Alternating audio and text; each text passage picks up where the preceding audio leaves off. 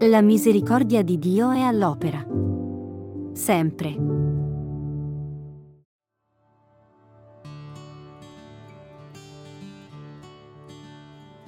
Dal di dentro, infatti, cioè dal cuore degli uomini, escono i propositi di male, omicidi, adulteri, avidità, malvagità, inganno, dissolutezza, invidia, calunnia, superbia, impurità, furti.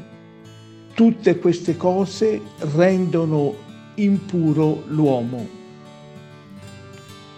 Quando un cuore è abitato costantemente dallo Spirito di Dio, non può produrre che il bene, azioni e pensieri positivi che sviluppano la creatività dell'amore.